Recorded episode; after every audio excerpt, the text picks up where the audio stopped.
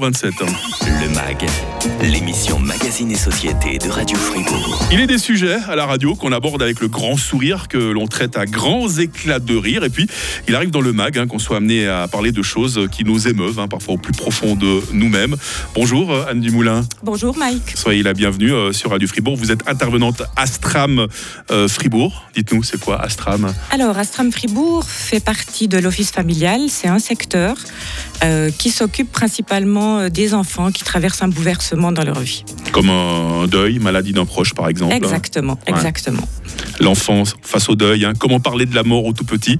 On l'a dit, un mag un peu spécial ce matin sur Radio Fribourg. On vous donne rendez-vous juste après l'info de 8h30. Le grand matin. Avec Mag. Moins 20. Le MAG, l'émission Magazine et Société de Radio Fribourg. L'enfance, c'est le moment où l'on croque la vie à pleines dents. C'est l'âge où l'on croit aux super-héros, aux créatures fabuleuses qui ne meurent jamais. Et pourtant, et pourtant, il y a des enfants hein, qui, très jeunes, prennent conscience qu'après la vie, bah voilà, il y a la mort, hein, la disparition d'une grand-maman, d'un grand-papa, voire peut-être d'une personne relativement jeune de leur entourage. Hein. c'est quelque chose qui peut profondément marquer le petit enfant si on ne prend pas toutes les mesures pour l'accompagner. Je suis ce matin avec Anne Dumoulin. Vous êtes intervenante Astram. C'est donc euh, voilà votre quotidien à soutenir les familles et tout spécialement les enfants frappés par la maladie, par le deuil. À quel âge, dites-nous Anne, est-ce qu'un enfant prend vraiment conscience de, de ce qu'est la mort? Alors, je pense à partir de 8 ans. Mhm. Avant, euh, l'enfant, il va considérer ça comme euh, quelque chose de temporaire, de réversible. Un peu comme un sommeil. Hein. Voilà. Mhm. Et puis, à partir de 8 ans, il prend conscience que c'est irréversible, mhm. que, que c'est inévitable, et puis que voilà, ça fait vraiment partie de la vie. Avant de perdre un proche, nombreux sont les enfants qui assistent à la mort de leur poisson rouge, de leur cochon d'Inde, de leur chien, de leur chat. Évidemment que ce sera source de peine, mais est-ce que ça peut déjà être le moyen de parler du sujet de la mort, ce sujet tellement, tellement délicat un enfant Oui, bien sûr. Mmh. C'est, je pense aussi les premières fois qu'un enfant est confronté à la mort, euh, probablement qu'il le vit différemment que quand il s'agit d'un, proche. Bien sûr, bien sûr. Mais effectivement, dans la famille, ça peut être vraiment l'occasion et la bonne occasion mmh. d'en parler. Comment annoncer le décès d'un, proche, un, enfant, euh, Anne? Quel mot est-ce qu'il faut employer? Ça dépend de l'âge de l'enfant, hein, pour commencer. Alors bien sûr qu'il faut adapter son langage à l'âge de l'enfant. Euh, ce qui est important, à mon sens, c'est vraiment que c'est un moment qui va être très important, une étape essentielle, douloureuse, pas facile pour le parent. Donc ça doit être, à mon sens, fait par un parent, une personne proche, dans un lieu sécurisant. Et puis ce qui est important, c'est aussi d'utiliser des vrais mots, euh, mhm, des mhm. mots clairs, simples, comme il est mort ou elle est morte. Euh, surtout pas d'utiliser, j'ai envie de dire, de métaphores. Parce que les enfants à cet âge-là, surtout euh, avant 7 ans, eh ben, euh, il est parti, il est monté au ciel, c'est OK, ben, je vais attendre. Quand est-ce qu'il mhm. revient? Quand est-ce qu'il redescend du ciel? Donc ça, ça va être difficile dans le processus ensuite pour l'enfant. justement, ma question va être un peu délicate, Anne, parce que nous avons tous une vision différente de la religion, de la spiritualité, ça devient parfois même politique, mais est-ce que vous conseillez parfois d'ajouter une dimension mystique propos qu'on va tenir à l'enfant Est-ce qu'on peut lui dire, par exemple, ta, ta maman est au paradis, ça va l'aider à, ce que la peine soit, soit moins lourde? Euh, effectivement, ça c'est très individuel à chaque famille et puis j'ai envie de dire aussi à chaque intervenante. Mais à ce moment-là, euh, je pense que nous, en tant qu'intervenante, on, on, on, dirige absolument pas. On va surtout répondre aux questions de l'enfant et peut-être le, le, questionner lui-même. Qu'est-ce que mmh. tu penses de ça? Et partir de là où il est euh, pour pour aller dans son sens à lui. Hum. Je pense qu'il est important, c'est qu'il ne faut jamais mentir à l'enfant. Hein. Euh, par exemple, euh, il y a une grand-maman qui est malade, il faut éviter de dire ta grand-maman va aller mieux, parce que l'enfant, il va y croire vraiment. Euh. c'est ça. Voilà.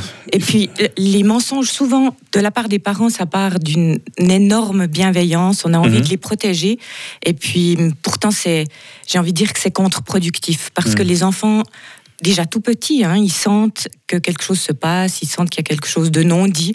Donc euh, c'est vraiment important de leur dire avec des mots qui sont adaptés à leur âge, mais la réalité de ce qui se passe. A un enfant à qui on ment, après il fait plus confiance aux grands, hein, c'est juste ça. Oui. Hein. oui. Euh, il y a des décès, donc Anne qui arrive subitement, euh, qui nous foudroie comme ça, puis il y a des personnes qui décèdent de longues maladies. Alors je sais pas, quand on voit arriver l'inéluctable pour un proche, est-ce qu'il faut préparer l'enfant, lui dire euh, voilà, ben, cette personne, euh, ton grand-papa, ton grand-maman va bientôt partir euh, Moi, je pense que oui, ça se prépare. Et mmh. ensuite, c'est en fonction de chaque famille. Et puis, je pense que ce qui est important aussi, c'est que les familles aillent là où ça fait sens pour eux. Mmh. Donc, euh, si c'est important pour euh, euh, certains parents de bien préparer leur enfant, mais c'est une très bonne chose. Ouais. Aller voir quelqu'un de malade à l'hôpital, c'est conseillé pour un enfant? Moi, je pense que si l'enfant est demandeur, oui, Mhm, les mhm. parents peuvent aussi proposer euh, d'aller voir euh, quelqu'un de malade. euh, et puis, c'est important qu'il soit accompagné d'une personne vraiment de confiance, Mhm. sur qui il peut se soutenir, en fait, enfin, recevoir du soutien. Il aura certainement plein de questions à poser. Hein. Il a besoin de mettre des mots sur ça. C'est ça, hein. c'est ça. Et puis Hein. souvent, le fait d'aller, que ce soit voir le- la personne défunte dans le cercueil ou voir Mhm. une personne malade à l'hôpital, permet aussi de, de comprendre certaines choses. Anne Dumoulin, vous êtes intervenante à Stram euh, Fribourg. Vous soutenez les familles frappées par le deuil, tout spécialement les enfants. On va voir dans la suite de cette émission de quoi est-ce qu'un enfant a le plus besoin quand il perd un proche. Est-ce qu'il a besoin de parler, de, de pleurer? Quels sont les mots? Euh, Est-ce qu'il est important pour un enfant d'assister à la cérémonie euh, funéraire? On revient très vite dans le MAG sur Radio Fribourg. Radio FR. Radio Fribourg. Le MAG. L'émission Magazine et Société de Radio Fribourg. L'enfant face au deuil, comment parler euh, de la mort à nos tout petits? Anne Dumoulin est intervenante à Stram euh, Fribourg. Voilà, bah, son, son travail, sa mission, c'est d'accompagner euh, les familles euh, touchées par un deuil et tout spécialement aider euh, les petits-enfants. Alors Anne Dumoulin, euh, de quoi est-ce qu'un enfant euh, qui a perdu un proche euh, a le plus euh, besoin Besoin de parler, besoin de pleurer par exemple aussi Alors de tout ça, euh, il a besoin de pouvoir poser des questions autant qu'il en a besoin, euh, au- aussi souvent que nécessaire. Ça peut être pénible pour, euh, pour les parents. Qui eux aussi sont touchés par le deuil, ne l'oublions pas. Exactement, hein. Exactement. Ouais. Euh, ils ont aussi besoin d'avoir un lieu où ils peuvent euh, savoir situer la personne défunte. Euh, Mhm. ça, c'est important. Se rappeler, se souvenir, de pouvoir en parler, euh, d'être accompagné aussi, euh, j'ai envie de dire, dans... euh, dans des, dans des rituels euh, par rapport aux, aux souvenirs, euh, au Mhm. premier anniversaire, le premier Noël, euh, comment il va se passer, etc. Donc en clair, c'est important pour l'enfant d'assister à la cérémonie funèbre, d'aller voir le proche sur sa tombe aussi. Alors, oui, d'assister à la cérémonie funèbre, je pense que c'est important. Ça- Après, tout dépend de l'âge de l'enfant aussi. hein. oui, Mm. et puis je pense que ça dépend aussi de vraiment de, encore une fois, ce qui fait sens pour la famille Mm. et pour les proches.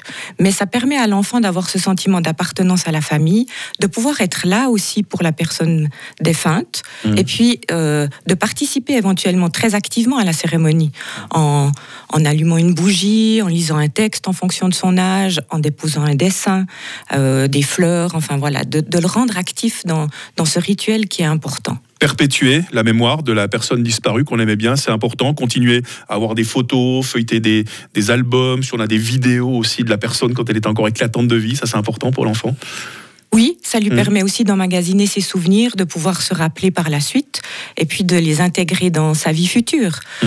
Donc, euh, mais encore une fois, il y a, il y a beaucoup de deuils différents, autant de deuils que de familles. Donc, euh, c'est vraiment important de le faire euh, selon les propres valeurs de la famille. Quand on est confronté à la mort, Anne, même les adultes passent par une foule de sentiments, évidemment la tristesse, mais parfois aussi la, la colère, l'incompréhension, hein, surtout chez un, chez un jeune enfant. hein. Oui, oui, oui. Et souvent, l'enfant, il va passer par euh, ce qu'on appelle un chaos émotionnel, donc la colère, la tristesse, comme vous l'avez nommé.